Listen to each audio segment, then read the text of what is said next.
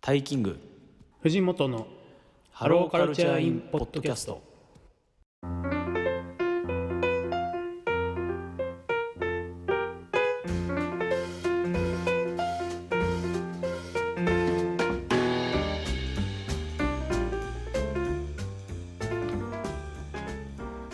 こんにちは藤本です、はい、皆さんこんにちはタイキングです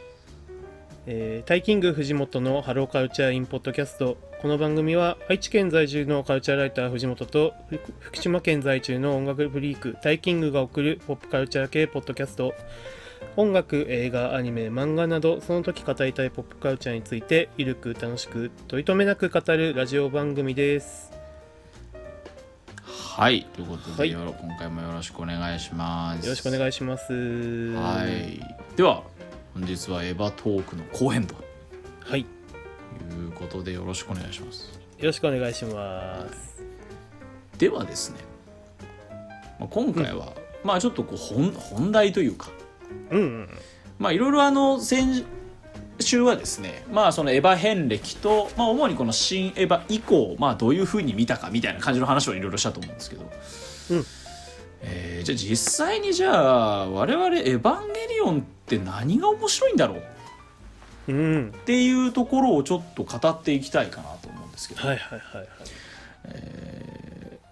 まあいろいろあると思うんですけどね。そうなんですよねこうまあ一言じゃ語りきれない部分も多分にあるんですけどでもあの最初に触れた時うんに、えー多分感じていたことうんでうんちょっと大きく3つに僕は分かれるかなと思っていてはいはいはいえーちょっとそれをちょっとまとめてみたんですけど僕ははいはいはいはいまあその当時思ってなくても今振り返ればそうだったなって感じなんですけどうんうんまずはやっぱその分からなさっていうのが結構新しい楽しさだったのかなと。あーわからなさうん、なんかその分からなさが多分楽しさにつながっていたのかなうんうんうんという話、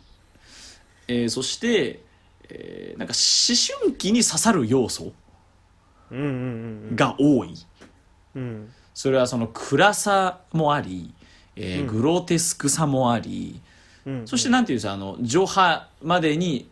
まあ、特にそのアニメ版とかにも多いちょっとこうなんていうんでしょうああいうこうおお色気要素っていうんですかああ、うんそうですね、もありうん、みたいいなその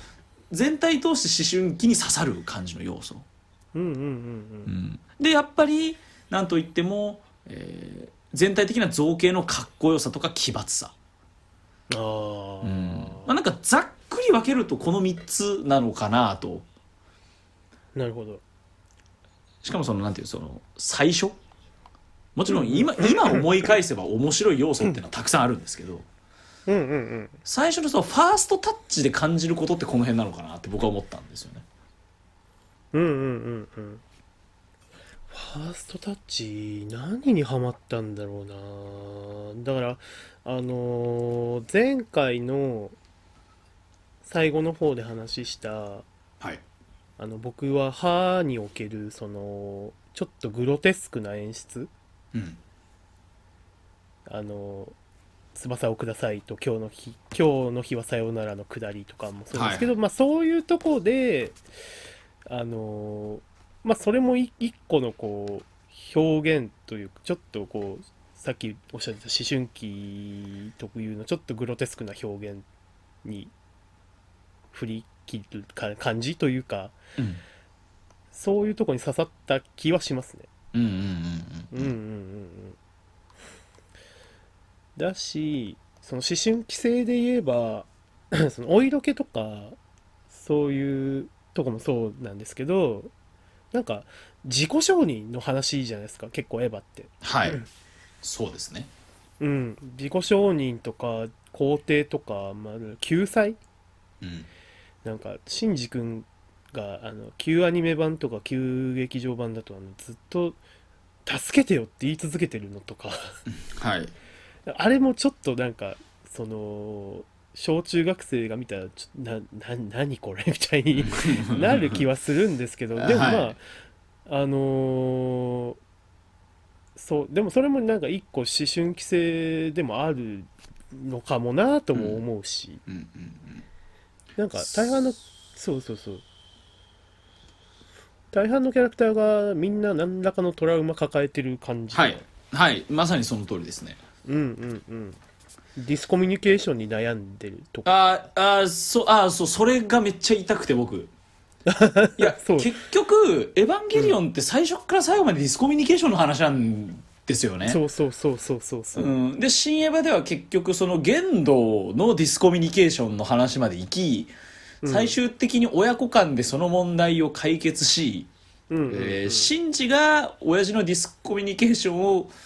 えー受け止める形で丸く収まるというですね。うんうんうんうん親子喧嘩っていうねいやだから壮大な親子喧嘩なわけじゃないですか「エヴァンゲリオン」って。うんうんうんうんでそのう発ううう端はえー全員のディスコミュニケーションでありうんそして言動のただの、えー、優位への愛エゴであるというすごうんうんうんうんくすごく、えーマキシマムかつミニマムというかですね、うんうんうんうんうんいやお本前当そうなんですよね結局そういう話なんだよなっていうか。うんうんだからそのディスコミュニケーションっていう部分も非常にやっぱり思春期性というか、そうそうそうなんですよねうん多分何かしら我々のどこかに引っかかるんですよねそこがやっぱり。うんうんうんまあやっぱコミュニケーションにずっと悩み続けるじゃないですかそんなんかそこで悩まないもうほんと何にも気にならない人って別に俺いないと思うんですようんなんか別に大人になっても悩むとまではいかなくてもなんかうんクソとかって思うことは別にあるしうんでそういうとこでやっぱその思春期性でもありつつ全うーんとどんな世代にも刺さってるうんうんうん部分なんじゃないかなと思うんですよね。うんうんうんうんうん、なんか会社の上司とかうーんと先輩とかがはいはいはい突然うまくこう折り合いつかないことなんて別にあるし同僚とかうんでもそれでもなんか社会は回ってくしは自い分は生きていかないといけないしっていうとこでなんか別になんかエヴァで描かれてることはなんか思春期性でもありながらずっとなんなんか継続一生ついて回る悩みでもあるなとも思うしうんうんうんだからねいまだに僕は共感してしまう部分も多分にあるんですけどはいはいはい。うんうんそうですねだからそいのやそううんうんう「ん新エヴァンゲリオン」でうんあまりにもえーっと答えを提示しすぎているじゃないですか。なんていうかこうんうんうんうんう今まではディスコミュニケーションがディスコミュニケーションのままで終わっていたものが信じなりにそれを全て解決してしまうわけじゃないですか。うんうんうんうんだからなんか結構よく「新エヴァ」の感想で言われていたのは本当にその、安野から「いやお前らもう大人になれよ」って言われたような気がするみたいな、うんうんうんうんはなんかそういう感想とかも結構よく見たし自分もそうは思ったんですけどいはいはいなんかその明確にそこら辺の答えを提示しているっていうのが、うん、すごく印象的だったなってのを改めて思うといううんうんうんかうんその向き合うしっかり向き合う。うんうんうんまあ、新エヴァ、エヴァンゲリオンの場合は最終的にその父親と向き合うことで、うん うん、あ俺も親父も一緒やんっていうことになったわけじゃないですか。うんうんうんなんか父親と向き合ってその後もう全員と向き合うじゃないですかうん、一人一人と向き合いますからね。 そうそうそうそうそうだからもう完全にコミュニケーションが取れる人間にあるしななってるというか、うんうんうんそれがなんかだだから僕らはシーンを見てあもうエヴァはもう本当に終わりなんだなって思うんですよね、きっとうん、そうですね。だからエヴァンゲリオンがディスコミュニケーションの話ではなくなった時点でやっぱりエヴァンゲリオンは終わるんだなとそうそうそうそうやっぱりないそこで感じるというか。うんうんうんうんなんか少なくとも庵野秀明の「エヴァンゲリオン」はもう本当に襲撃なんだなっていうはいはいはいはいはいはい。なんかあのーエヴァンゲリオン」がをまたこう新劇場版にした理由ってあの庵野さんがガンダムみたいにずっと続いていくようにしたかったみたいなうん話はあいるじゃないですか、うんありますねそうでもあんなそりゃそりゃでも旧劇場版であんな終わり方して私小説だって「エヴァンゲリオン」は私小だ庵野秀明の私小説でしかなかったからそれまはで、いはいそれは難しいですよねって思うんですよ、だからそうですよね結局急激常版以降うんそのいわいわゆるなんていうんですか「そのエヴァンゲリオン00」みたいなのが出てこなかったのは、うんうんうんそういうことですよねあまりにも私小説すぎるというそうそうそうだからだからシンで私小説を終わらせたんだよなとも思うしはいはいはいはいはいだからそうするには「エヴァンゲリオン」を全員をさらばしてうん登場人物全員と向き合ってうんでやるしかなかったんだろうなっうんていう、はいもうけじめつけたからあともうどうぞっていうそうそうそうそうそうそう、うん姿勢を見せたっていううんうんうんうんそれがなんかねすごいなと思いますねやっぱえやっぱり私小説でだだからゆえに私小説だなとも思ったんですけどうん結うんう局、んうっんうんていうねうんああなるほどなうーんはいはいそういうコミュニケーションの話としての「エヴァンゲリオン」っていうところ、うんうんういんや僕はやっぱりその分からないというその楽しさについてちょっと僕はうん触はいれはいたはくいはいてはいはでいすねはいはいまあその僕が初めて「エヴァンゲリオン」を見た中学校1年生と考えた時にうんやっぱりそんなの今まで分かりやすいものばかり触れてきているうんうんうんうんうんでここまで分からないエンターテインメントに出会うっていう経験がなかなかないうんうんうんっていう中でやっぱり当時の自分からしたら子供なりなんか新しい楽しさをすごく感じていたんだろうなっていうのを今振り返ると思ってるんですよね。うんうんうんうんそうっすよねあの考察はい、みたいなものが一生続けれるじゃないですか エヴァンゲリオンは多分一生続きますねですよね明確なんか答えないですしそうそうそう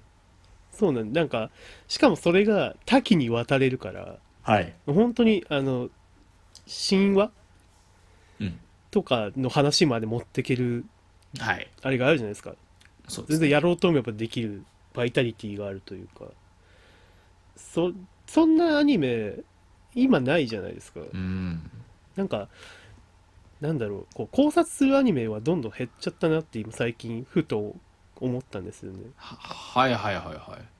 あんまなんかやっぱこう今流行ってるアニメってまあまあむ僕そんなにこうアニメにどっぷりじゃないんですごくなんか間違ったこと言ってるかもしれないですけどなんかこう日常的なちょっとゆるっとしたアニメとかがやっぱ流行りがちでうんはやはやると思いますねそうですよねそういうイメージがあってでそういうのも僕は全然好きだしうん見ますけどとはいえそのエヴァとかに見た考察うんみたいなものはそこからはやっぱ生まれないからやっうんぱねでもそういうのも見たいなとは思うんですけどねうんうんうんうんなんかふ深みにめちゃめちゃハマるじゃないですかそれやろやり続けたうん考察ってはいなんかで特にエヴァってそのさっき神話もって言いましたけどなんか本当に一瞬出てきたワードにも設定がめちゃめちゃ込められてると思うんですよ。はいそれがえでも多分 安野さんなりに明確な答えはちゃんとある出さないけどっていう。でも僕なんかちょっとそこもうんそのはちょっとかあのメモしていたのが、うんうんまあ、ここまで考察できる余地があるっていうのがすごいのかはたまた、うんそこまで何も考えていないんじゃないかとすら思ってしまうんですよ僕は。あー考えてないのかななんて言うんでしょうその要素としていろんなところから出典を持うんちうんうん引用してくる「まあ、ネブカドネザル」とかうんう「んうん、まあ、アダムだ」えーイブ」なんだ、えーまあ、イブがまあエヴァですけど結エヴ局ァそううんうんうんアダムだエヴァだでリディスだとかでその神話から持ってきてとか、えーいろんなものは、まあ、司会文書がどうとか、うんうんうんまあ、いろんな引用元からこう引っ張ってきて要素として詰め込んでるとは思うんですけど、うんそれを裏で全部辻褄を合わせた上でプロットに落とし込んでるかと言われたら僕はそこまではしてないんじゃないかなとは思っちゃうんですあよ。ーそうどうどうなんだろうなんでしょうねその考えようと思えば考えられるがうん明確な答えまでは考えてないみたいなああ正直そこはどっちか分かんないですけど、そうそうなんですよねだからうん答え出ないを答え出ないっていう楽しみ方うんうんうんはそれはそれで僕はありだと思うんですよねはいあのよく言うじゃないですかなんかうんおっさんの小言みたいで嫌なんですけど あはいはのい はいはいなんですか最近の若者は正解を求めがちみたいな、うんうんうんうんまあなんかなんかななくはないかもなとは思うんですねなんか傾向まとあして、いわゆるそのなんて言うんでしょう何事にももうそのファスト主義と言いましょうか、とかそうあ,、まあ、あんまり失敗したくないというかうん僕も別に気持ちはわかるんです、はい、でも、まあ分かりますそうそうそうでもやっぱり失敗も大事だなって思ってる自分もいるしうんだからその考察みたいなのものがこう忌避される感覚もそこに近いのかなとは思うんですけどうんでもやっぱり面白いのになとも思うしね うんうんうんうんそうだから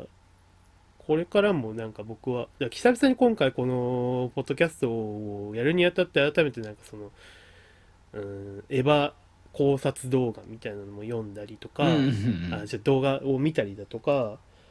本も読んだんです何冊かうんうんうーんと「新エヴァンゲリオン論」っていうへえ藤田直也さんって方が書いてる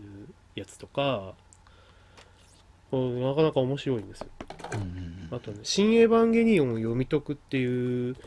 いろんなライターさんがあの共同で書かれてるあの本とかもあってうんへ伏見俊さんっていう結構著名なライターさんが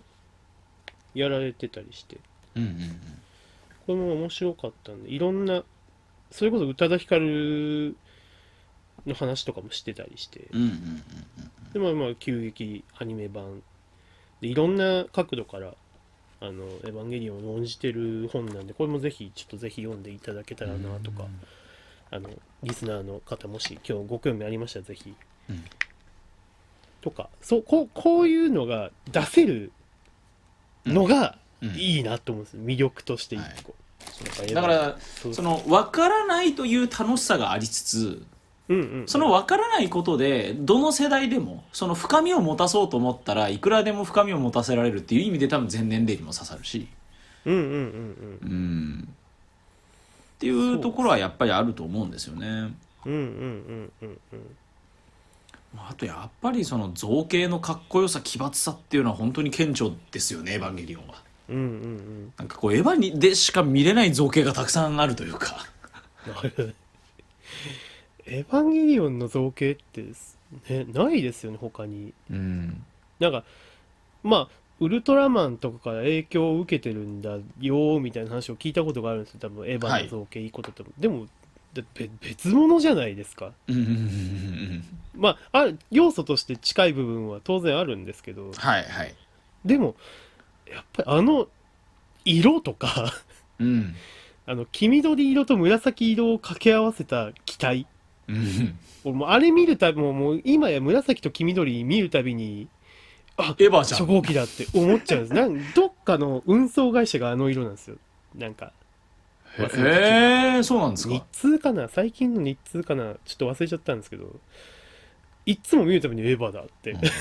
僕 思もっあちゃうのなんかどこだっけかなんか仙台かなんか行った時になんか工事現場になんか紫色と緑の配色のクレーンがあ って初号初号機だなあのクレーンって思ったん ですよそうですよねいや思いますよねそれぐらいやっぱもうアイコンですし、うんうんうんうんうんううんん、一個そういうポップアイコンを作り出した偉大さはありますよねやっぱりうんうんブンダーのあれとかもすごいですよねブンダーの造形もなかなかすごいですよねすごいしなんか最後までこれどうなってるかよくわかんねえよみたいな わかんないわかんないでとすこもあったしはいそうそれも含めてすっごいなと思うあとまあこれは造形にちょっと近いのかもしれないんですけど、はいはいまあ、カメラワークとか、うんまあ、映像表現全般、まあそうですねやっぱそのあの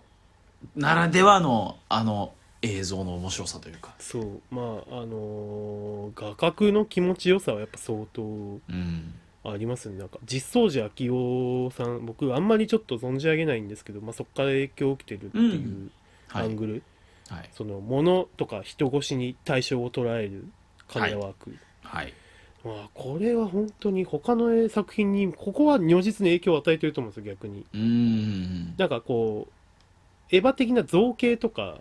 そのロボットアニメで私小説やるとかはもう誰にも真似できないけど、うんうんうん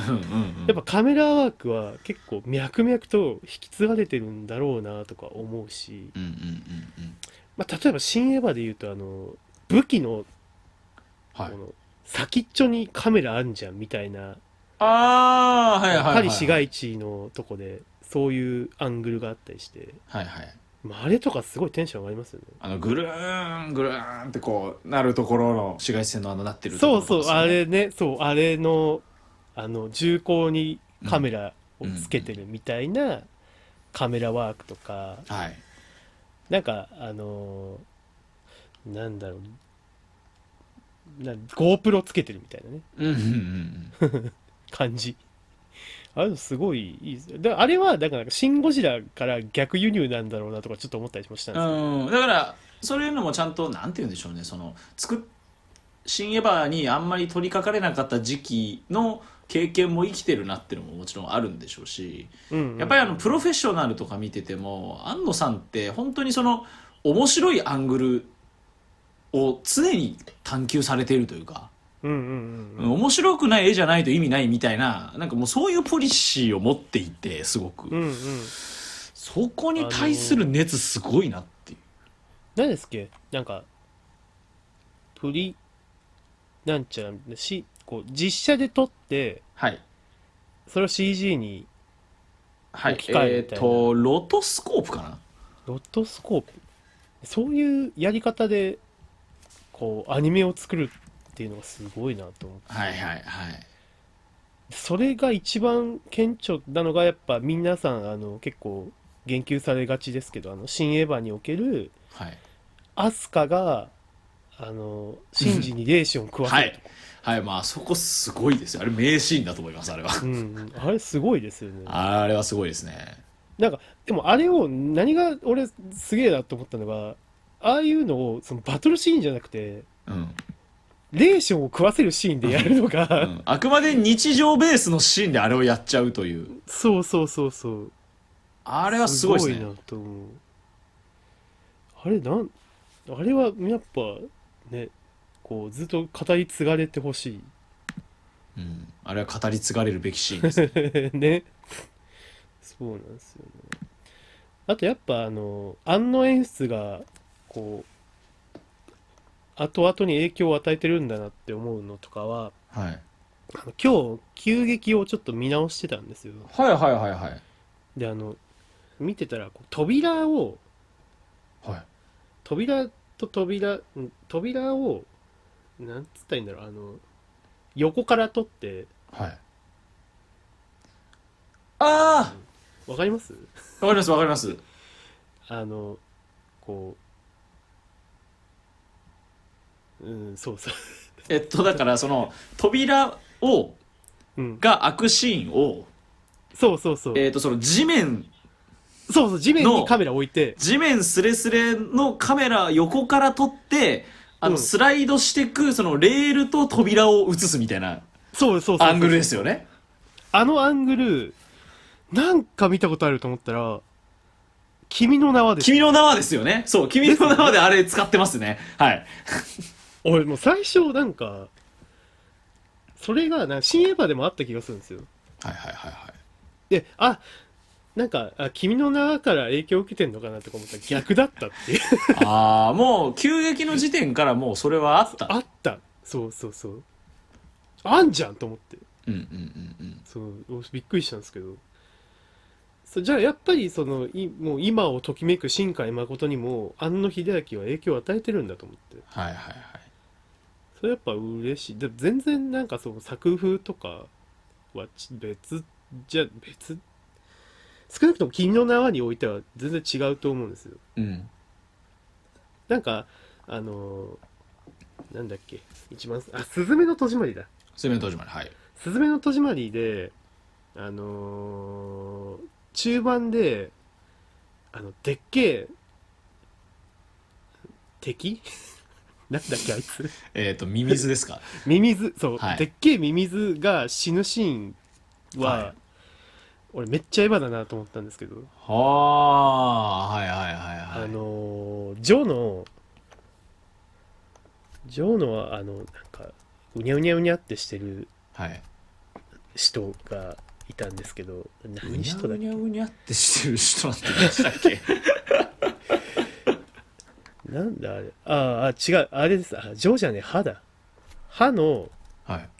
あの3人ではいすごい走ってって、はいあの受けー受け止めて倒すやつはい、もう大好きですね僕もあのシーンあの原作でいうあのサハケールかな、うん、そうだ、サキエル、サハ、サハケールサハケールですねサハクエルの死に方とそっくりだったんですよ。あああのちょっとパパパパってなってボボボボボボってなるあの感じそです、うね、そうそう、なんか、長いものが、ギュってなって、破裂するみたいな、あーはいはいはいはいはいあんな感じで、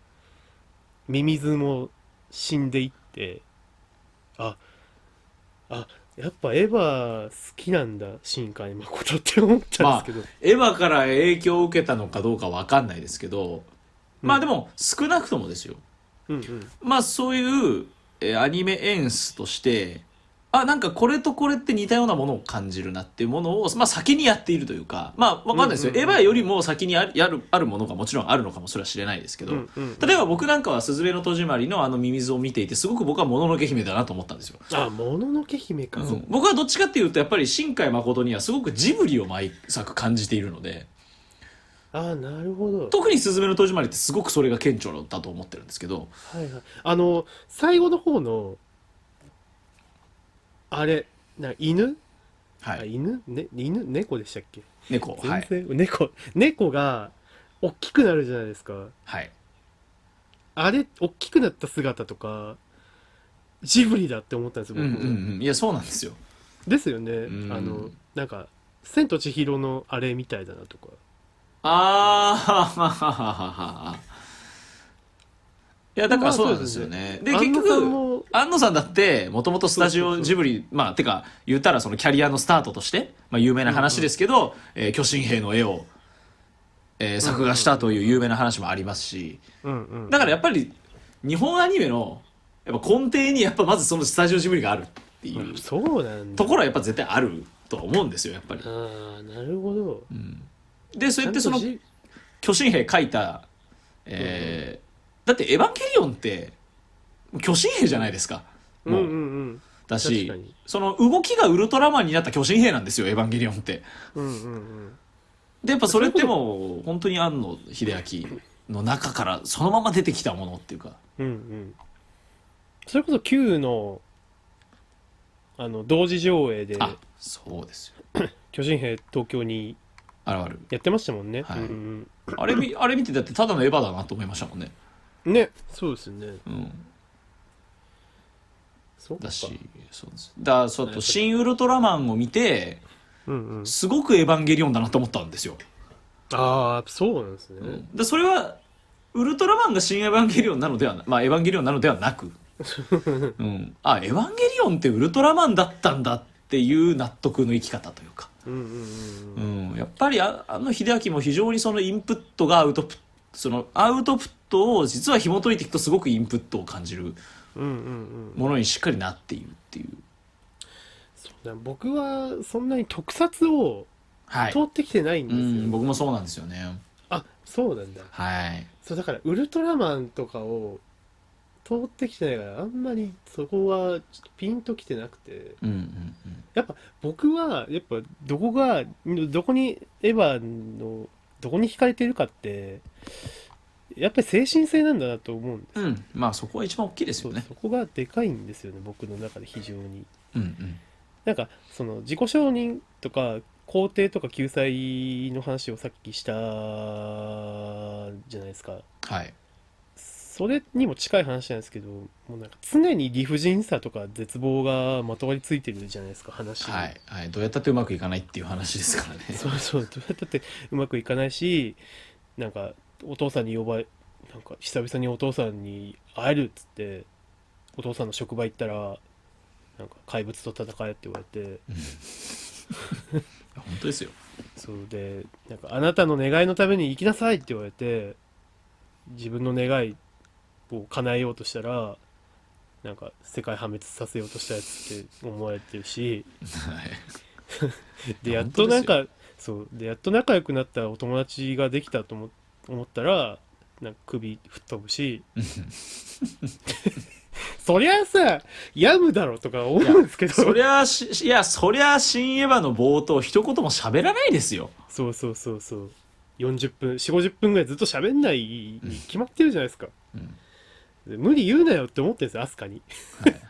そうですねそうそうでもまあなんかなんだろうなでもそれって人生も同じだなってさっきもなんか似たようなこと喋りましたけどずっと人生も理不尽とか絶望はついてもあるしうんうんうんで、ね、例えば社会をと折り合いをつける上でこうなんか避けられない些細なすごい些細な理不尽なこととかうん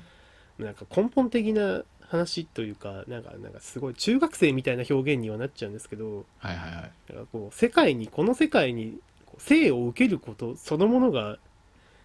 理不尽じゃないですかななんていうかうん自分が望んだわけじゃない、まあだっていや望んだわけじゃないですからねはいそうそうそうそうそう、はいその通りだと思いますだから常に生きることは理不尽がついて回る、まあ、あんなレベルではないにしてもっていうところで、うんうんうんうんだからそういうとこになんかそういうなんか人生観とか哲学じゃないけどそういうとこでちょっとシンクってるとこが僕は惹かれるんだなとうんうん思うとこですね一うん個は。うんうんいいですねうんうんう本ん当その通りだと思いますマジでうんそうそうそうなるほどなまああとあと現実と虚構がテーマっていうとこはいはいはいはいはいなんかあのーまあ、急激序盤が一番顕著なんですけどはいなんかいわゆるオタクに対して現実を突きつけるじゃないですかうんそうですねなんかそうアニメキャラも成人君子じゃないよみたいなうんうんうんうんそう別に美里さんだってやることやってるんだよみた いなうんうんうんんそうういう作劇をするうんうんうんでそのすごく現実を突きつけながらストーリーとしては最終的になんか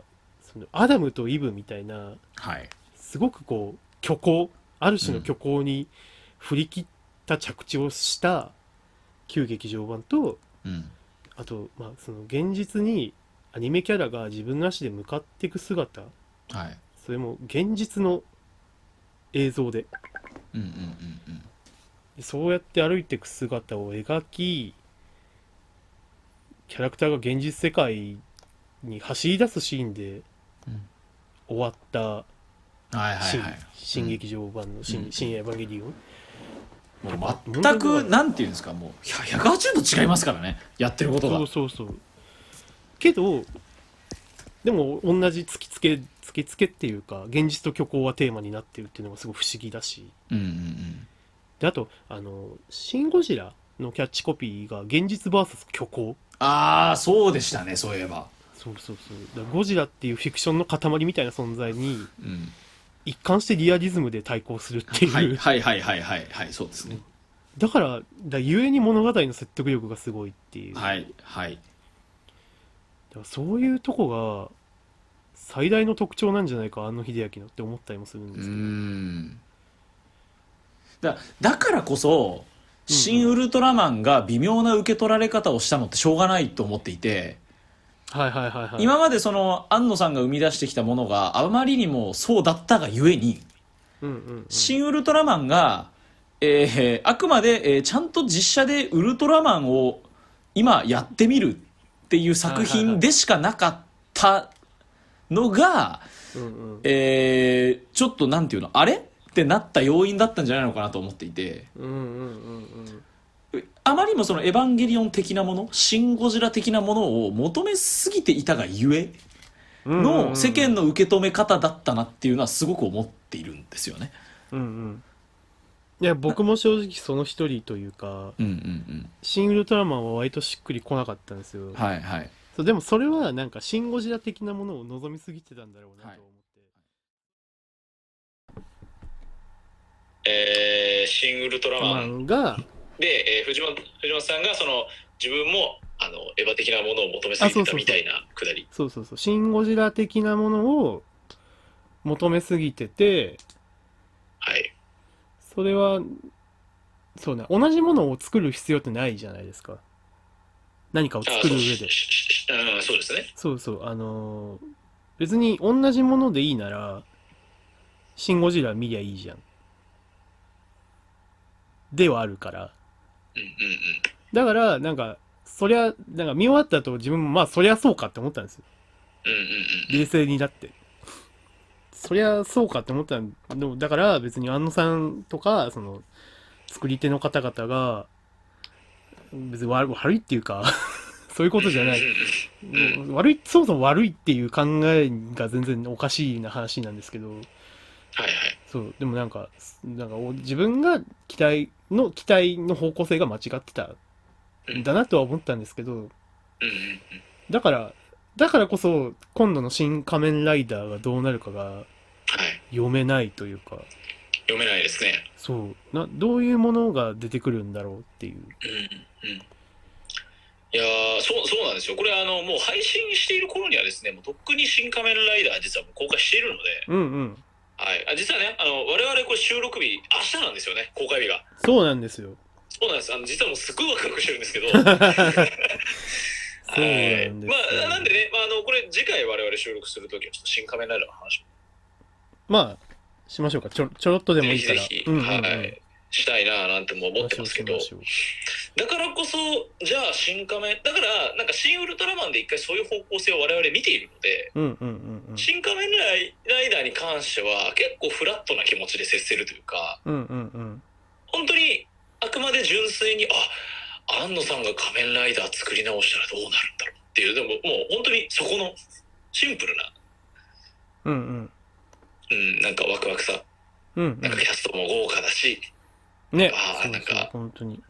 あのクオリティで仮面ライダー見れるのってどんなワクワクだなってもうなんかもうそれぐらいの純粋な気持ちでう見んうれんるのうんうんありますけどね、そうであとその仮面ライダーが終わっちゃうとその安野さんの作品の予定がもう多分ないですよねないないですねないですね。なんか、なんだっけ、エヴァを舞台化するみたいな話はちょろっと出てましたけど、はあは多あはあ分別に安野さんかかってこないうんよなって思うし、まあ、かかってきたらそれはそれでびっくりなんですけど。だから、今後どうしていくのかなっていうのは気うんになる。気になりますよねそう、だから、本当に、実写をやり続けるのか、うん、またアニメ作品作るのか、うん、そこはちょっとどうなるのかとそう全くわかんないですよね。うんここもちょっと期待、ね、な何かしらやっててほしい気持ちはあるんですけどね。はい、そうですね。うんまあもうなんて言ったってもう師匠である宮崎駿さんがもうあんな感じですから。そうずっとやり続けてますから生ね。涯全現役でやってるというう。んまあではね、あのもう宮崎駿の新作も今年公開ですし、うんうんうん。あれですね、君たちはどうどう生きるか。来るか。はい。どうやらファンタジー対策らしいという話がありますけど、へーちょっと楽しみですね。まあだからこそちょっとこうこの後安野さんがどういう作品を生み出していくのかっていうのはとても注目したいうんうんっていうところもありますよね。うん。うんうん。いやーまあいろんな点でやっぱ「エヴァンゲリオン」何が面白いかって言われても本当いろんな話できるなと思ったんですけど、うんそうです語り尽くせないですよね。じゃあこのまあ「エヴァンゲリオン」トークのまあ締めとしてうんうんうん。 「ちょエヴァンゲリオンと音楽」うん。について少し触れたいんですけど、はいはいはい。あのーまあ大きく3点あると思っていてはいはい。まず一つはやっぱりアニメ版の「残酷な天使のテーゼ」という、うんうん。えーもう j p o p 史に残った名曲うんうんであり、えーそしてやっぱり、えー前編通して詐欺師郎さんの、えークラシカルであり、えーロックでもあるあの独特のあの詐欺師テイストの音楽うん。うんうんそして新劇場版における宇多田ヒカルとエヴァンゲリオンという、うん。うんうんうん。まあ、やっぱここら辺だよなと思うんですけど。はいはいはい。うん僕は、まあもちろんその3点も、あの、重要な点だとは思うんですけど、はい。例えば、こう、既存曲。うんだからさっき言ってた歯における、あの、翼をくやすくださいとか、はい。今日の日はさようならとか、うん。あと、マリの歌ってた歌謡曲全般。ははい。マリはそうですね。昭和歌謡を歌ってますかそらうね。そうそうそう。あと、アニメ版の、あの、なんだろう、瞬間心重ねてとかにおけるはい。クラシはいックはいうん。とありかますね、そうそうそう。あーまあ、たくさんありますね。新エヴァでも、えーユーミンのカバーとか、あ、そうなんですよ。ボイジャーね。はい。とか、えー急激での天城市を来たねとか、うんうんうんうん。えーいや、いっぱいありますよ。あの、やっぱそのクラシックの使い方とかは、結構他の作品にも影響を与えてると思ってて、うんうんうんうん。あの、まあ、一番でかいとこで言うと、僕はあの、踊る大捜査線。ああ、いや、そうですよ。そうなんですよ。まあ、なんて言ったって、あれ、踊るの曲だと思ってる人多いですけど、エヴァの曲ですからね。そうなんですよ。そうそうそうそう。踊る大捜査線の話をすると、はい。僕あの、エヴァより先に踊る大捜査線だったんですよ。はいはいはいはもうい。ちっちゃい、そうそ順うそ番うと。して。結構ちっちゃい頃から見てて、だから、だから俺エヴァハマったんだなって今喋ってて思ったんですけど、ああ、共通点があるというか。そう音楽の使い方とか、だから演出、その、あの、無音、クラシックだけ、その、映像側の音は一切なくなって、曲に合わせて絵が動いてるだけの状態とうんかうんうんうん、うん。実際そういう演出、多分踊るにもあったんで、うんうんうんうん。なんかそういうとこに、そういう音楽の使い方にも惹かれてるのかなとは今ちょっと思ったんですけど。うんうんうんうん。うん。とかかな。ああ確かにああいう独特の音楽の使い方ってのはありますよねやっぱり、うんいうんうんやーまあでもやっぱり新劇場版における宇多田ヒカルっていう存在でかいっすよね。やっこれはすごいですよねぱりね。どの曲もいい。そこの曲もいいですよ本 月当並みにな感想になってしまうんですけど。なん、なんか、解釈が、そう、全部見終わった後ちょっと変わるんですよね。うんなんだ、ちょっと有名な話かもしれないですけど、ビューティフルワールドは、玄道の歌だったんじゃないかみ たいな。ああはいはいはいあー言われてますねそうそう。これこれ言動のことじゃねそうってそう考そうえられねみたいなそう。言いたいことなんかない、ただもう一度会いたいって、ね、玄道が優位に思ってるはい感情だしなとかさはいはいはい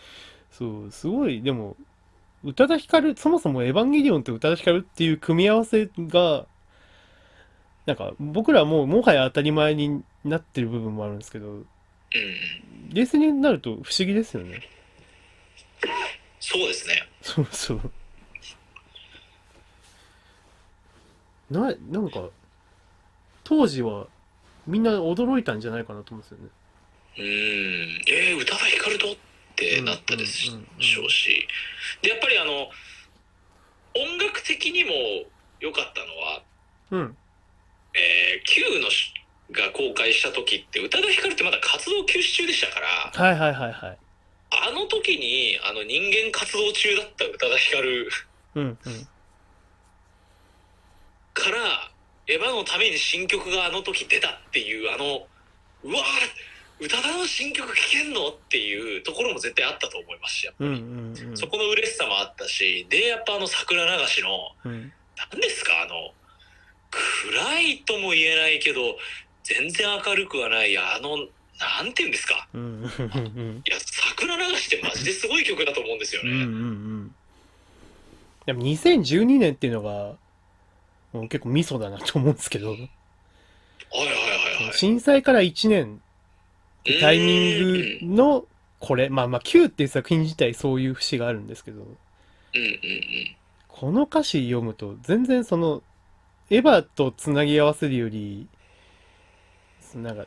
震災とつなぎ合わせちゃう部分があるんですけどああなるほうど。んまあそれはなんだろう Q におけるうーんとニアサー5サードインパクト5の世界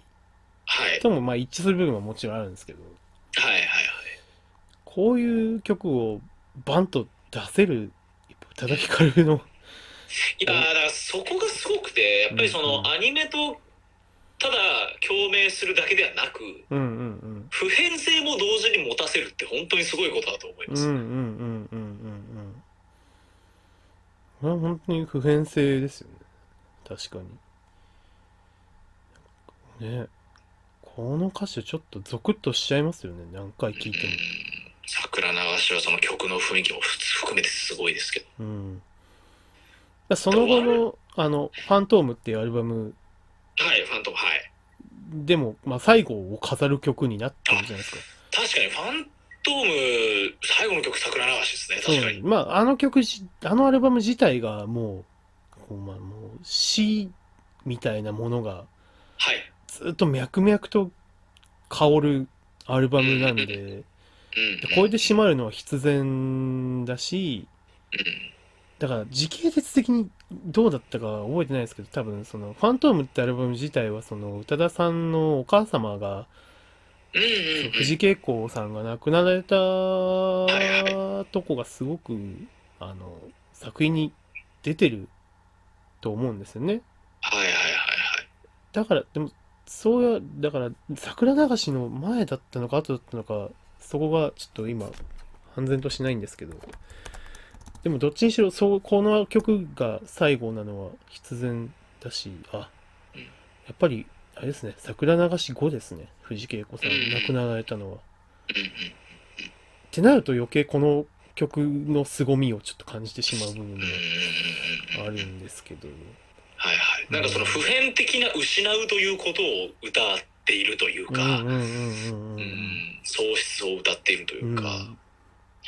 だからまあこれちょっと宇多田ヒカル論みたいな話になっちゃいますけど、うやっんうんぱ「ファントーム」でその明らかなその生と死みたいな匂いを感じつつ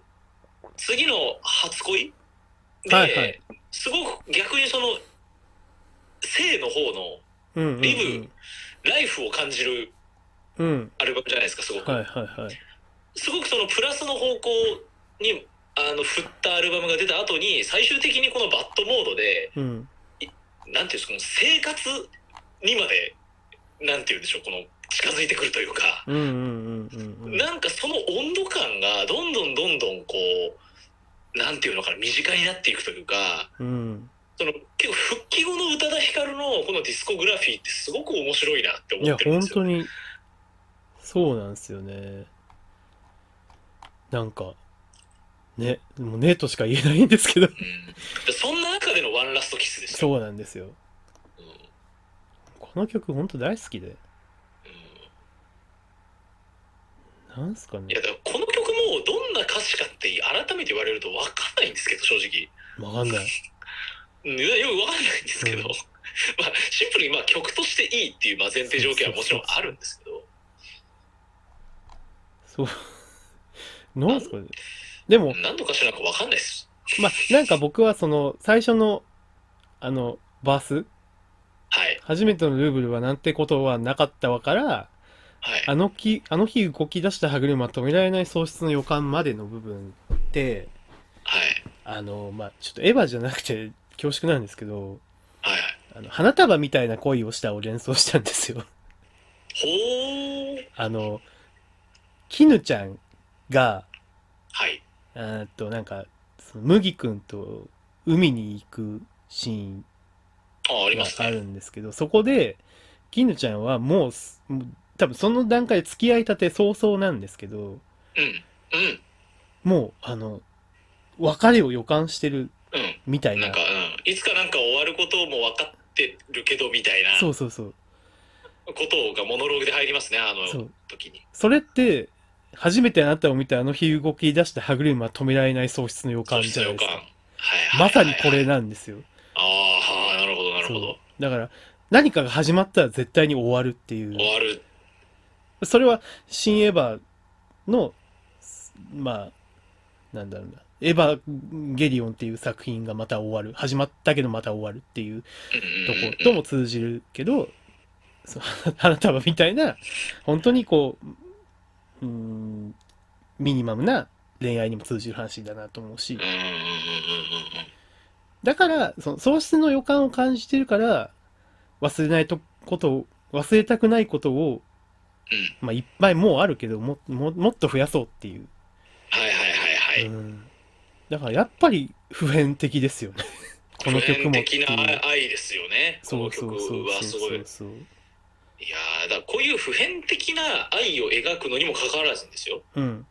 普遍的な歌詞にするのにうん。そのルーブルとかモナ・リザとか、うんうんうん。その具体的なワードを入れてくるセンスがすごいなといううか、んうんうんうん。まあ、例えばバッドモードとかでも例えばそのバッドモードだとあのネドフリって言葉が出てきたそりうとかそうそう。それ、それすごいですよね。うん、いやマジですげえなと思 ってだでよりだからそこがその、えーライフがライリブだったものがよりその生活感うんうんうんうん。生きることからさらにより我々の生活に近づいた感じを感じさせるのは僕はそういうところにも表れてるなと思ってるんですけどうんうんうんうん。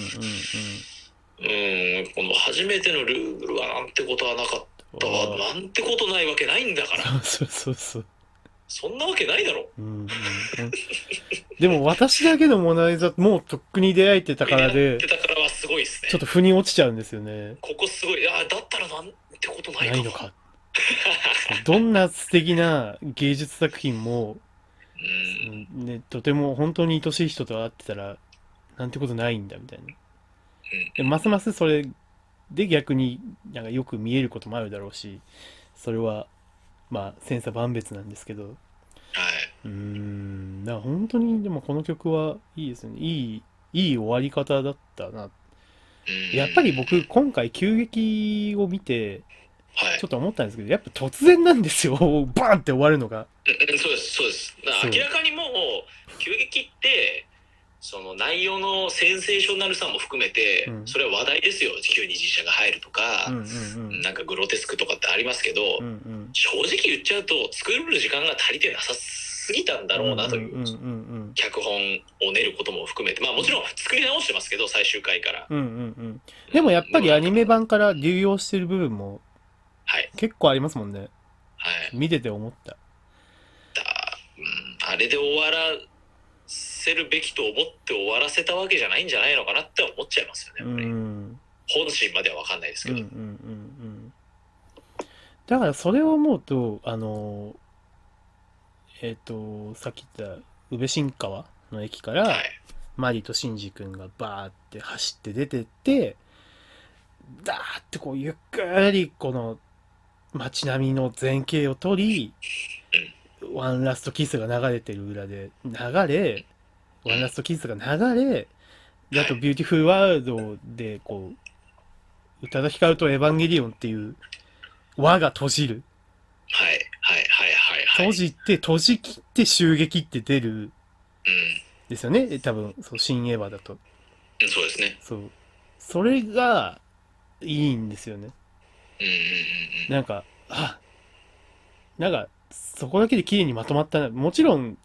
その、新エヴァにも謎とかは、なん、これ何だったのってことはめちゃめちゃあるんだけど、うんうんでも、見終わった、まあ内容も含めて見終わった後の感覚は、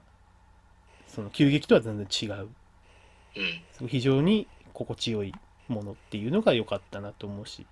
うん急激も別に僕は嫌いじゃないんですけどね、ああいう。うん突きつけいるやもう全然好感じとかき全然好きですそうあの、新エヴァの公開にあたって、急激版があの映画館でリバイバル上映されてたんですけど、ああやってましたね僕行ったんですよ。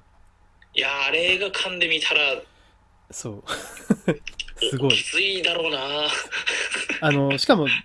デス、デストゥルー2あ一番長いバージョンでそすうね、と、えーっと、エアはエアロもボコの君にはい、うんの、だから、もう本当に、本当に、だから、新エヴァより長いぐらい、多分3時間近いんですよ。うんうん、 3時間半ぐらい。だから8時に始まっ、僕、そのレイトショーで見たんですけど、夜8時に始まって、多分終わったの11時半ぐらいだったんですよ。はいはいはいなんか予告編とかも含めたら、うんで、で1回なんなら5分休憩みたいなのあるんですよ。合間で。で、そんな、それでずーっと長々見た最後に、あの、あれで気持ち悪い晩襲撃で終わバる。ーシュゲははあですよで、僕らはまあ言ってももう分かってるわけじゃないですか。どうやって終わるかも。 そうですね、で、多分来てる人みんな分かった上で見に来てるじゃないですか。うんうんそれでもなんか、みんな立ち上がんないんですよ。ああ、ああ、みたいうわー、なうわーみたそいうなそう、ムードが流れてて。それ面白いなそうやば、やばいな、これは。これはこれですごいて体験をしてるなとは思ったんですけど。はいはいはいはいだから本当にこれ急激をリアルタイムで劇場で見た人ってどんな気持ちだったんだろうっね、て思いますよね気になる。僕のあの父親があの実際にそれはあの劇場で当時見ていて、うああ、どなんかおっしゃってましたよ。ん、なんかもうもうわやばい空気だったよマジでみた いなあれ何これみたいなみ たいな誰も立たねえみたいいなやそうですよね。動けないみたいな、うんうんそうなんだろうなと思った。うん。いや、でも体験したかったですけどね。すごいですよねうん。まあ、本当でも、その、新エヴァがそうならなくて、よかったなとは思うんだけうんいやだってそうなる可能性だって我々考えてたじゃないでど、すか全然あったでもなんかど、うなっちゃうんだろうってそういう。全然わかんなかったし、うんどうなるかが。本当にこんな大大になるなんて逆思っに誰も予想しててなかったなと思うんかっでた、そう。なんか、まあ、そうなってくれりゃいいよねって思ってる人はいたと思うけど、でも、エヴァって最後まですそれがわからないものじゃないですか。はいそうですねそうそうそうだから、本当に良かったなって思う。ちゃんとブルーレイまで出たし。そうですよ、うーん。まあ、ちょっと我々はね改めてブルーレイちょっと、えー見返したりとか特典映像いろいろ見たりとか、うんうん。まあ、よりちょっと深めていければななんて思いますけれどうんうんうんいやまあいろいろその「エヴァンゲリオン」の面白さ魅力、まあ、いろんな面から語ってきましたけどうん。はいはい。まあやっぱり「エヴァンゲリオン」ってすごいなっていう、うそん。れにつきますよ本当ですね。そうですね。本当に、ちょっとこれからも大切な作品の一つになるなとうん思いますね。私なんかこう改めて完結して円盤が全部揃った上でなんか改めてこう新劇場版を見返してって多分感じることもあるでしょうし、うんうんうん、またいろいろ見たくなったなって思いましうん。うん。た、はい、あとまあそんな感じですかねそうですね。はいまた新仮面ライダーに 期待かな。期待期待ですねそうですね、はい。はいということでちょっと2時間弱「エヴァンゲリオン」語ってまいりましたけれどもはい。いやとてもやっぱりエヴァらしくいろんな濃い話ができたじゃないかな ちょっと濃かったですね、今日。はい、思ってますけれども、はい、うんお疲れ様でした。お疲れ様でした。はい。ということで、あれですね、えーっと、お便り紹介の回もはさ挟みましたけれども、うん。えーハッシュタグ、えーハローカル、まあ、もしくはあの我々、えー個人的な DM だ ったり、まあ、あと LINE してる人が LINE、知り合いだったら LINE でも何でもいいので、あの感想やお便り等々あればですね、ぜひ送っていただければと思います。待っております。はい、お待ちしております。ということで、えー今週も最後まで聞いていただきありがとうございました。ありがとうございました。はい、ということで、お会いタイキングと、藤本でした。はい、皆さんあありがとうございました。りがとうございました。